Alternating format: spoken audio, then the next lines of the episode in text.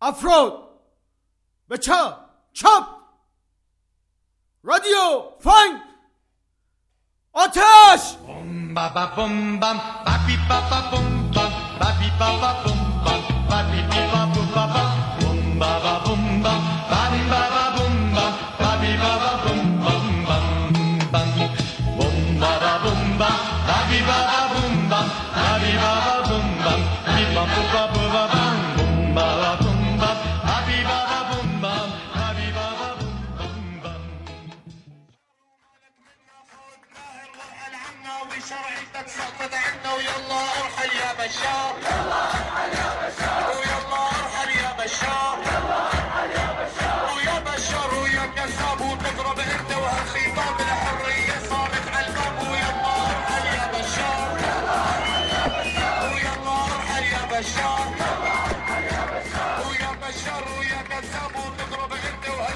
پرونده سوریه.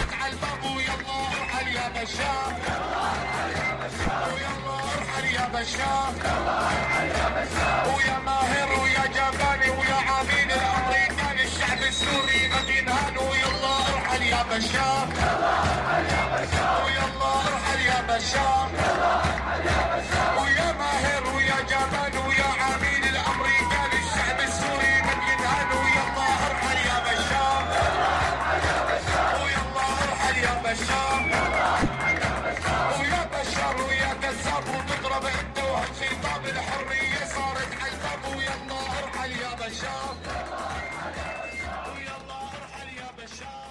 متنی که در ادامه میشنوین دومین برنامه از پروژه سوریه است.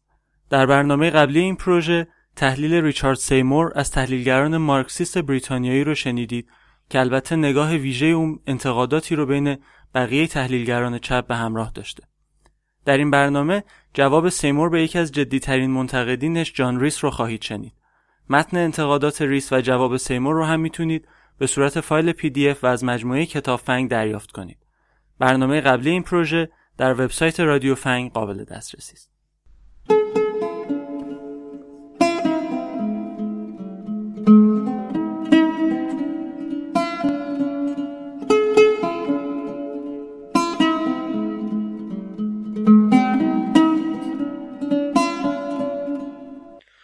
یگان زمان مرحله واپسین هرگز فرا نمی رسد.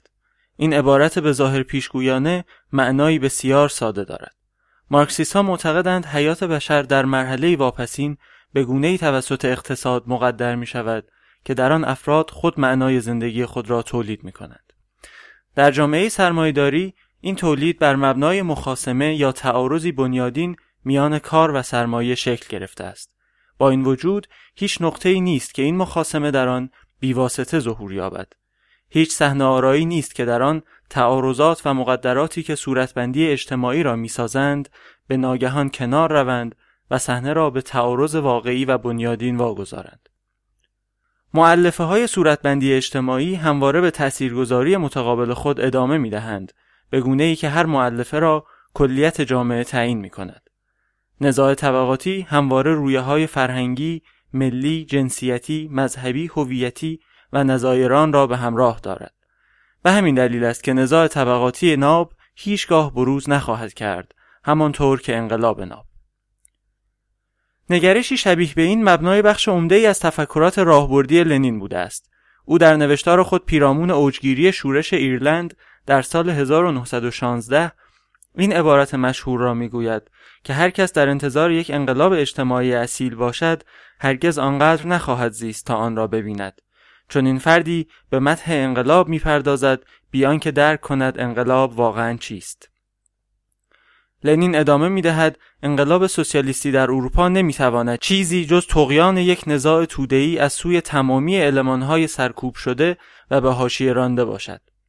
بخش‌های خرده برجوهای کارگران ناآگاه نیز به ناگزیر در آن شرکت خواهند جست بدون چنین مشارکتی نزاع توده‌ای ناممکن خواهد بود و بدون نزاع هیچ انقلابی ممکن نیست. آنها به ناگزیر تعصبات، رؤیاهای ارتجاعی، ضعفها و خطاهایشان را نیز به جنبش وارد خواهند کرد. با این وجود آنها به صورتی عینی به سرمایه حمله خواهند کرد. کارکرد کارگران آگاهتر در این شرایط اتحاد بخشی و رهبری یا همان ایجاد هژمونی در یک نزاع توده‌ای متنوع، ناهمگون، چهل تکه و از لحاظ ظاهری چند پاره است.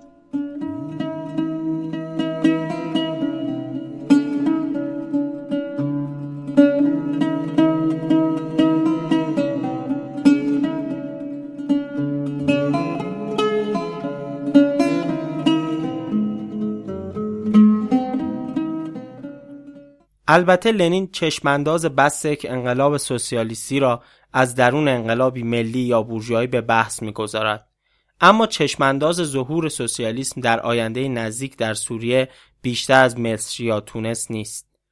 پرسش از قدرت کارگران در گروه شرایط عینی است و هیچ چیز قطعی تر از این وجود ندارد. اما عدم قطعیت در هیچ چیز به اندازه پاسخ به این پرسش نیست. در هیچ کدام از این انقلاب ها طبقه کارگر یا بخشی از آن حتی در شرایطی که درجات مختلفی از اهرم‌های فشار راهبردی و نیروهای مقاومت ناپذیر توده‌ای را برای انقلاب تأمین کرده نقش رهبری سیاسی را بر عهده نداشته است. اما با این وجود اصول تحلیلی که به آنها اشاره داشتم مطمئنا به قوت خود باقی هستند. هیچ انقلاب نابی وجود ندارد. در پرتو این اصل کسانی را که از پیچیدگی منازعات سوریه که در واقع نه یک چیز که بسیاری از چیزهاست سخن می‌گویند به خوبی درک می‌کنم. منازعات سوریه مشخصا نزاع تودهی متنوع ناهمگون چهل تکه و از لحاظ ظاهری چند پاره است. فرایندی است که نه تنها نزاع مترقی علیه دیکتاتوری در واژگان طبقاتی مبارزه کارگران با طبقه حاکم دولت سرمایدار را در بر می‌گیرد بلکه تمامی تعصبات رویاهای ارتجایی، ضعفها و خطاهای کارگران و تمامی المانهای سرکوب شده و به حاشیه رانده را نیز تحریک می کند. که نه تنها تعارضات ملی را فعال می سازد و بر آن استوار می شود که چنین تأثیری را بر تعارضات منطقه‌ای و جهانی نیز دارد.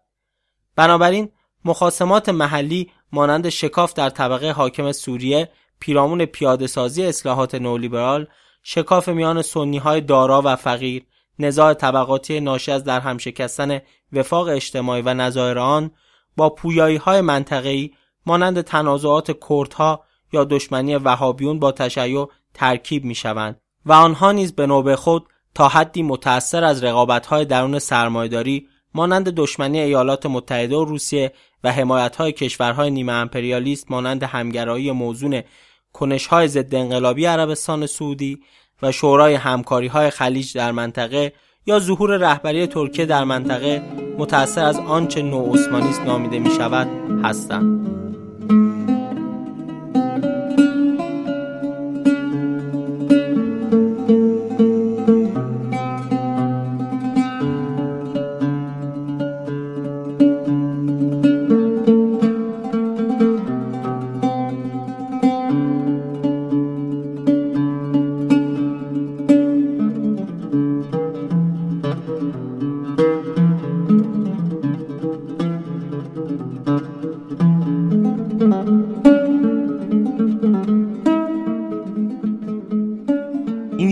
یک موقعیت انقلابی است. اما همانند تمامی انقلابهای دیگر در یک محور پیش نمی رود و در تمامی تجلیات خود الزاما مترقی نیست. فروپاشی رژیم که اگر آخرین اخبار فرارها درست باشد معنادار خواهد بود مرحله ای از تمام انقلاب هاست. اما در این صورت رفتارهای مجرمانه گسیختگی اجتماعی و تمایل به واقعیت بخشیدن به رویاهای ارتجایی نیز چنین خواهد بود. به همین دلیل است که جدال درون انقلاب بر سر راهبردها و نمایندگی سیاسی بسیار مهم است و به همین دلیل است که ما چپهای سراسر جهان نیز بر سر آن دچار چند دستگی شده ایم. این انشقاق تا حدی باستاب روشنی از انشقاق در درگیری های سوریه است اما این چند دستگی در میان سازمان های فلسطینی هم وجود دارد زیرا قریب به نیم میلیون پناهنده فلسطینی در خاک سوریه زندگی می کنند و از میهمان نوازی خشونتبار رژیم اسد رنج می‌برند. در نتیجه حماس در مقابل با اسد ایستاده است. گروههایی مانند مجمع عمومی جبهه مردمی آزادی بخش فلسطین دچار چند دستگی شدند و راهپیمایی های متعدد و گستردهی در غزه و کرانه باختری سازمان داده شده است. این تنش ها با این واقعیت که مهاجران فلسطینی همکنون در خاک سوریه کشته می‌شوند تهییج می شود و بر اساس گزارش ها گروه هایی از فلسطینیان در حال پیوستن به درگیری های سوریه هستند. انشقاق میان گروه های چپ عربی و نیز میان گروه های راست و چپ در کشورهای متمایل به امپریالیسم گسترش می‌یابد. حضور همیشگی این شکاف در این دوران شاهدی بر این مدعاست که انشقاق نبرخواسته از تنظیمات و دکترین های محلی منحصر به فرد بلکه ملازم خود آن موقعیتی است که ما به عنوان فرایند انقلابی با آن روبرو هستیم بحرانهای جهانی صرفاً بحرانی برای سرمایهداری یا طبقه حاکم یا رژیمهای کهن نیست بلکه به ضروره بحرانی برای طبقه کارگر، چپها، جنبشهای تغیانگر و احزاب مقاومت مستقر نیز هست که همگی در تنازعی برای تعدیل شرایط هستند. این دقیقا همان چیزی است که ماتریالیسم دیالکتیکی ما را به آن رهنمون می شود.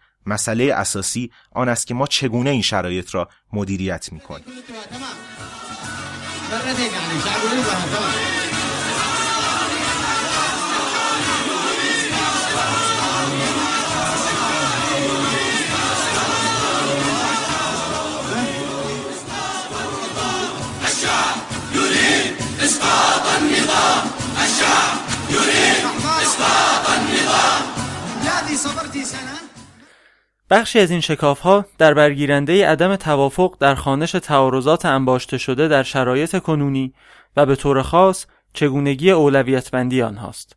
تعارض غالب یا بنیادین کدام است؟ این مبنایی است که من برخی از انتقادات وارد شده بر آخرین مطلبم درباره سوریه را بر اساس آن مورد بررسی قرار می دهم. من وقت خود را برای پاسخگویی به مدافعین آشکار رژیم اسد تلف نمی کنم اما اخیرا جان ریس قطعاتی نوشته است که چیستی مسئله را به خوبی نشان می دهد.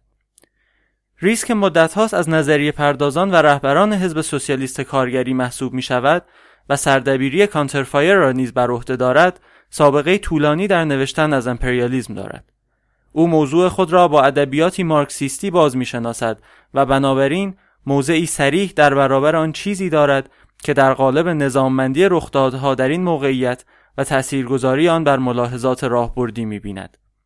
آخرین نوشته او به بحثی از مطلب من درباره سوریه اشاره دارد و پاسخگویی من بدان تا حدی به همین دلیل است. هرچند اشاره او به متن من در واقع در حاشیه مقصود اصلی او قرار می‌گیرد و بنابراین من نیز زمان زیادی را برای پاسخگویی مصروف نخواهم کرد و صرفاً به بیان نکات زیر می‌پردازم. نخستان که ریس به اشتباه این مناقشه را نزاعی میان جنبش ضد جنگ و چپهایی که از انقلاب سوریه دفاع می کنند در نظر می گیرد. این تقسیم بندی همانطور که پیشتر اشاره کردم مرزبندی است که از میان مقاومت نیروهای چپگرا و نیروهای ضد امپریالیست در سراسر دنیا میگذرد. حتی اگر تنها به انگلستان نگاه کنید هر کس کوچکترین توجهی به آنچه مردم در این خصوص می‌گویند داشته باشد می‌داند بخش بزرگی از چپ وجود دارد که به صورت سنتی مخالف جنگ است و از این انقلاب پشتیبانی می کند. در همین رابطه ریس هم به اشتباه چنین فرض می کند که مناقشه میان آنهایی است که نقش مرکزی را برای امپریالیزم در خاورمیانه قائلند با آنهایی که سیستم جهانی را به هیچ یا نزدیک به هیچ تقلیل می دهند. که می‌خواهند نقش کنونی امپریالیزم را کوچک جلوه دهند یا به بسط این ایده بپردازند که امپریالیزم ایالات متحده دیگر علاقه‌ای به خاورمیانه ندارد یا دیگر قادر به مداخله در آن نیست صورتبندی بحث به این شکل اصولا فاقد آن جدیتی است که این بحث طلب می کند. به طور کلی استدلال ریس بیش از حد درگیر حاشیه هاست.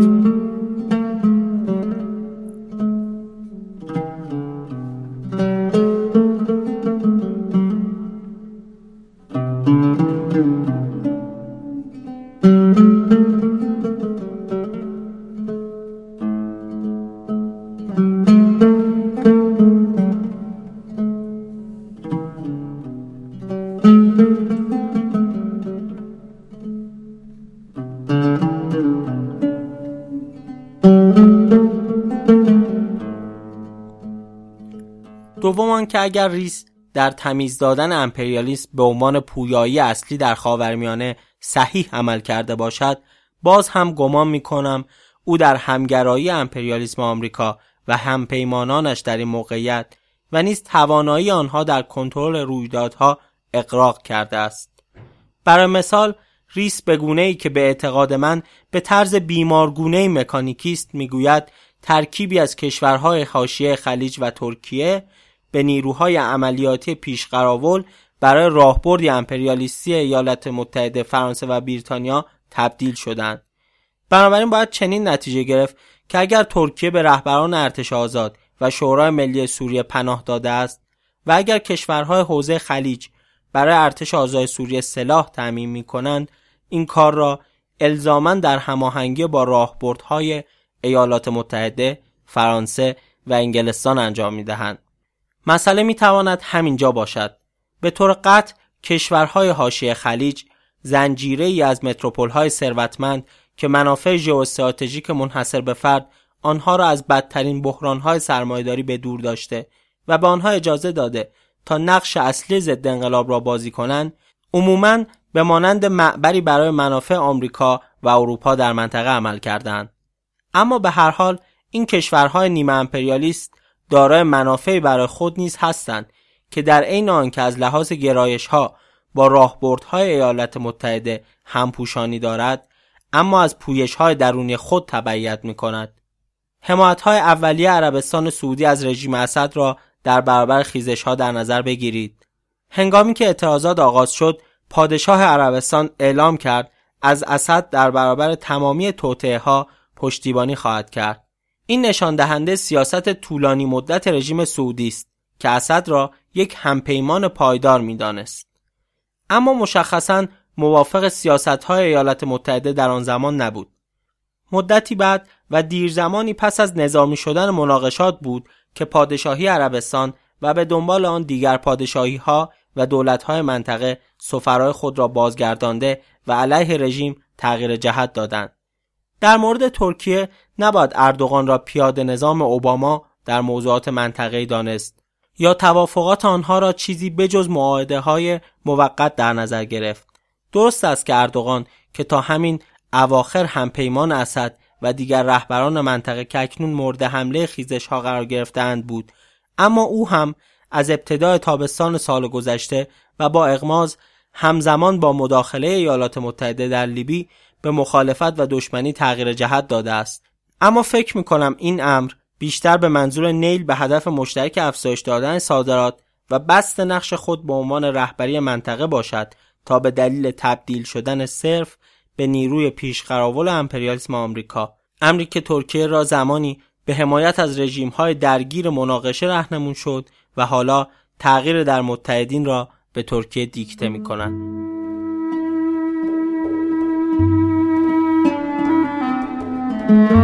کنند.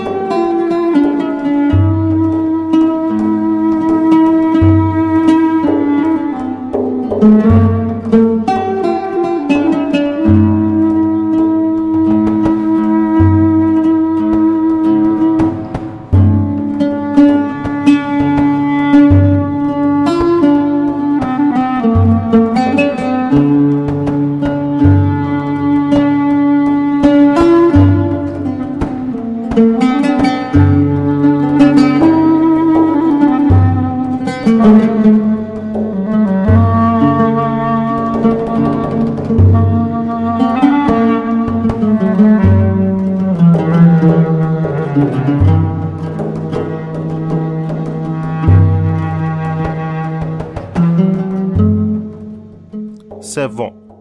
هرچند صحیح است که ایالات متحده بخشی از ابتکار عمل از دست رفته خود را به واسطه مداخله در لیبی بازپس گرفت گمان می کنم این امر باید به صورت مداخله بلبداهه در فرایند انقلاب دیده شود که مجموعه منحصر به فرد از منافع حاصله را فراشنگ آورد. فکر می کنم هدف تصمیم گیران واشنگتن دو جانبه بود. در ابتدا هدف در برگیری و خونساسازی گرایش های رادیکال در خاور میانه بود. در وهله دوم تلاش بر این بود تا با قرار دادن ایالات متحده در کنار اصلاحات هرچند اصلاحاتی آهسته و مدیریت شده توسط همپیمانانی مورد اعتماد پاسخی به میدان تحریر داده شود. در لیبی توانستند نماینده ای را از رهبری بورژوا که هیچ رقیب سیاسی در انقلاب نداشت دست و پا کنند و مداخله مستقیم را برای ایجاد یک رژیم نسبتا محافظه کار که اصلاحات مبتنی با خطوط نولیبرال را که توسط قذافی آغاز شد تمام و کمال پیاده سازی کنند.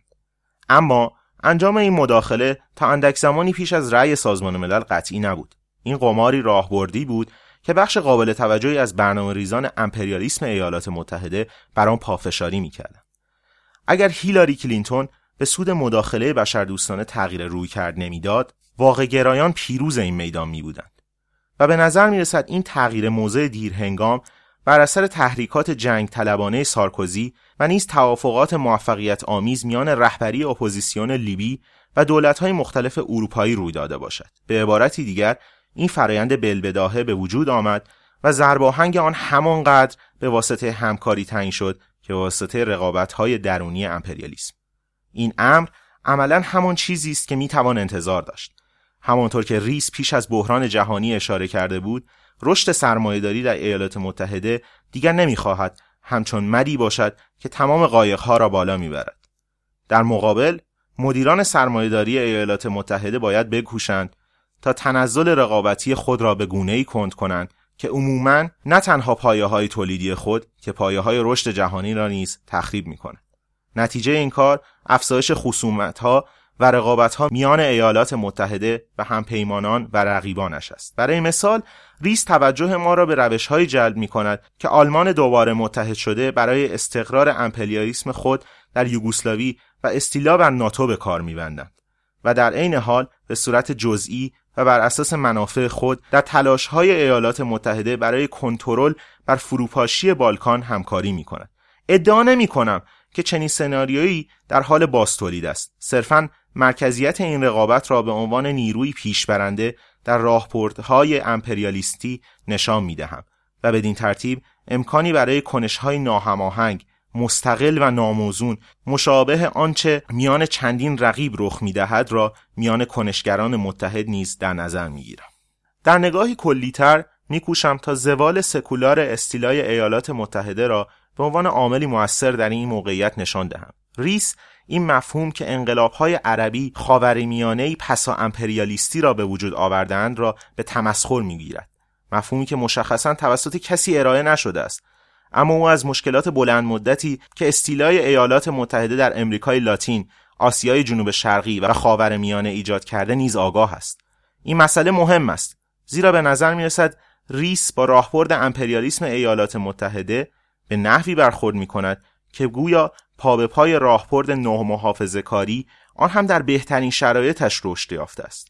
بدین ترتیب او گمان می کند که صور سطح پایین فعلی مداخله نشان دهنده اولویتی بلند مدت برای سرنگونی رژیم اسد است تا تلاشی فرصت طلبانه توسط بازیگران گوناگون برای هدایت شرایط در جهات مورد علاقهش او ریشه های متأخر این امر را در رویکرد نومحافظه کاران پس از 11 سپتامبر و هنگامی می‌داند که سوریه به عنوان یکی از کشورهای محور شرارت برچسب خورد از آنجا که نومحافظه کاران در مقطع کنونی قسمتی از یک نیروی سیاسی واقعی نیستند در حالی که واقع گرایان کهنکاری که سیاست های نومحافظه کارانه را رد می کنند همانند گیتس، برژینسکی و دیگران قدرت تاثیرگذاری بیشتری دارند. ریس تحلیل های اخترانی خود پیرامون جنگ علیه ترور را بیش از حد بست می‌دهد. چهارم که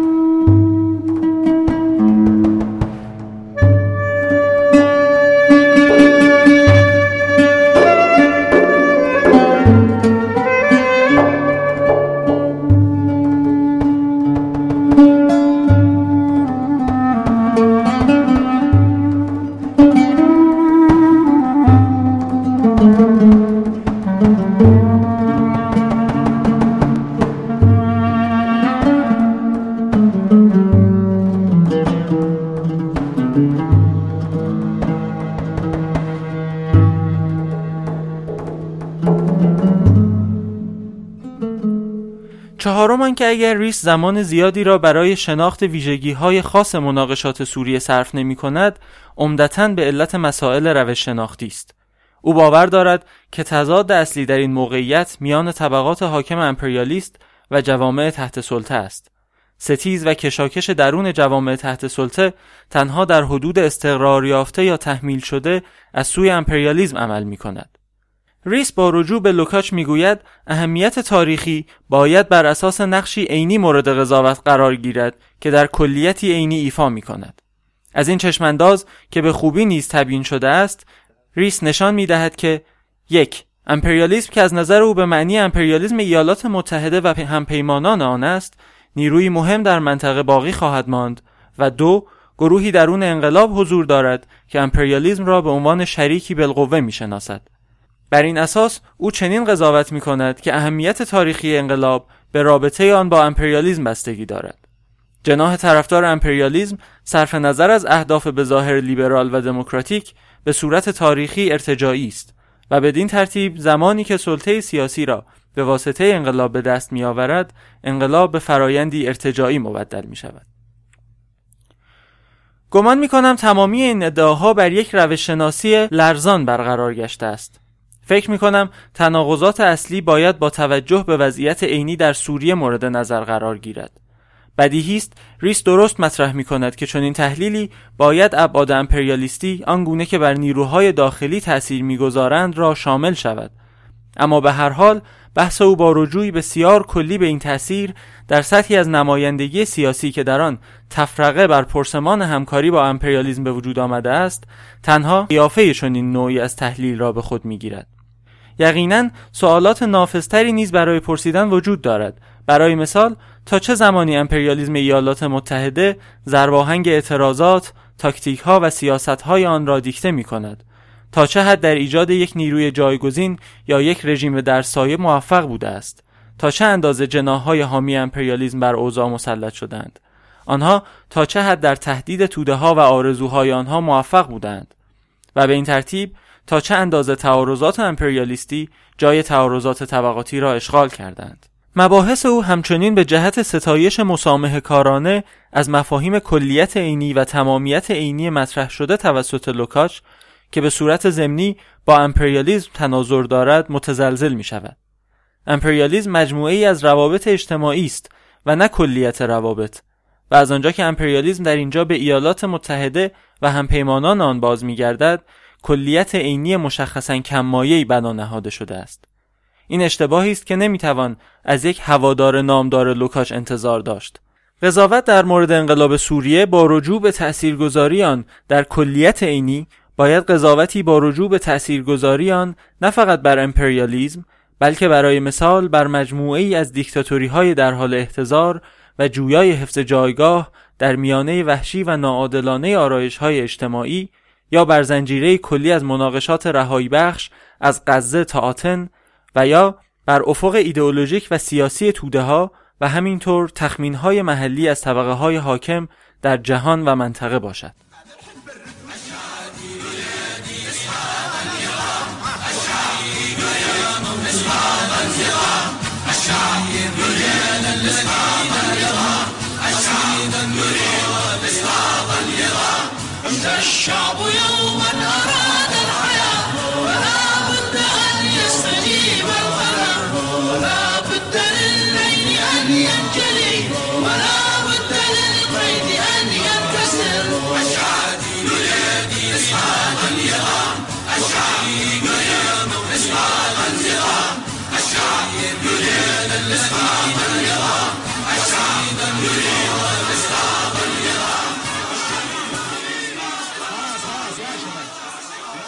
پنجمان که استنتاج راهبردی اصلی ریس مبنی بر لزوم مخالفت چپ هم با اسد و هم با مداخله امپریالیستی است.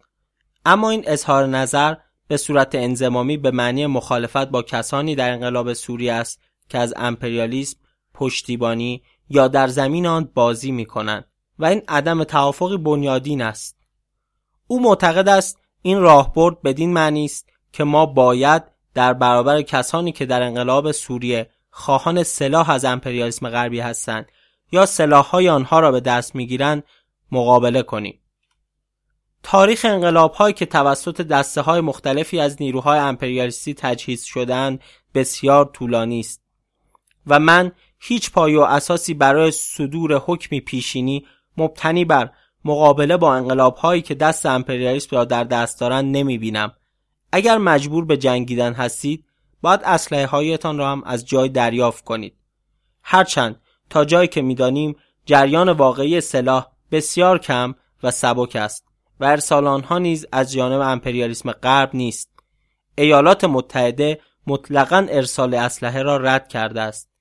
بلکه از طرف بازارهای سیاه و عدهای از کشورهای حاشیه خلیج است.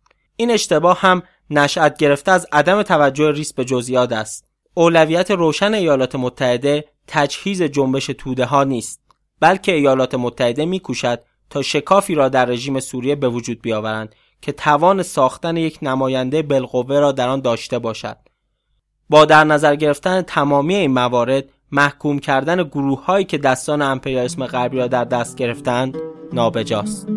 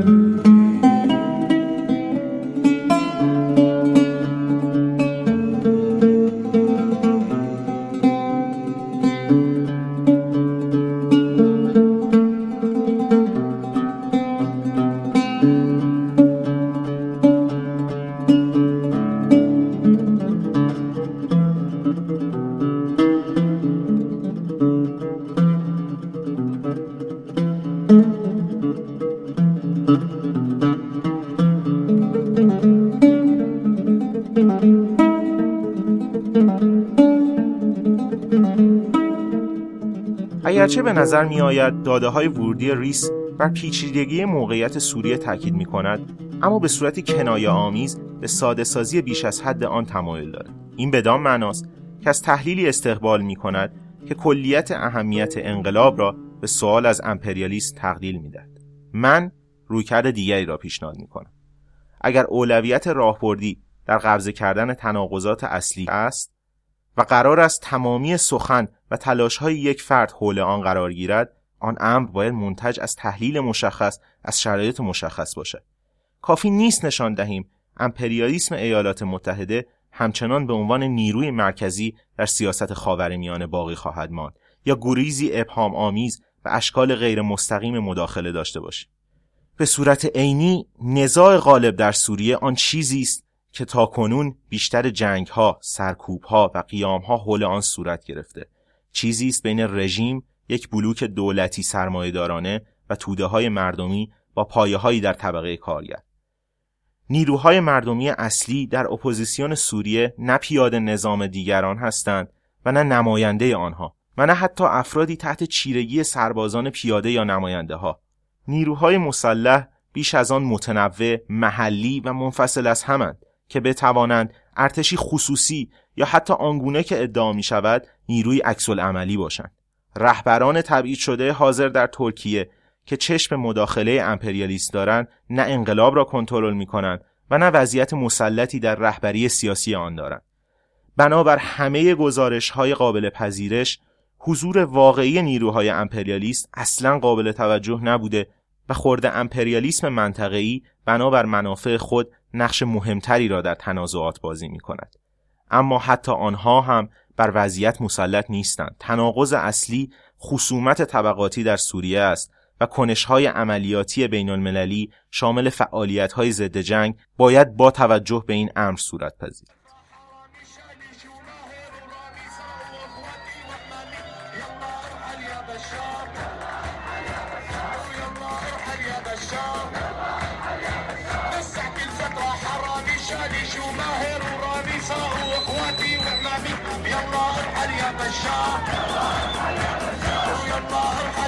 بشار ويا بشار ويا من بس وتضرب انت وحزب البعث وروح صلح حب الاس ويلا ارحل بشار ويلا يا بشار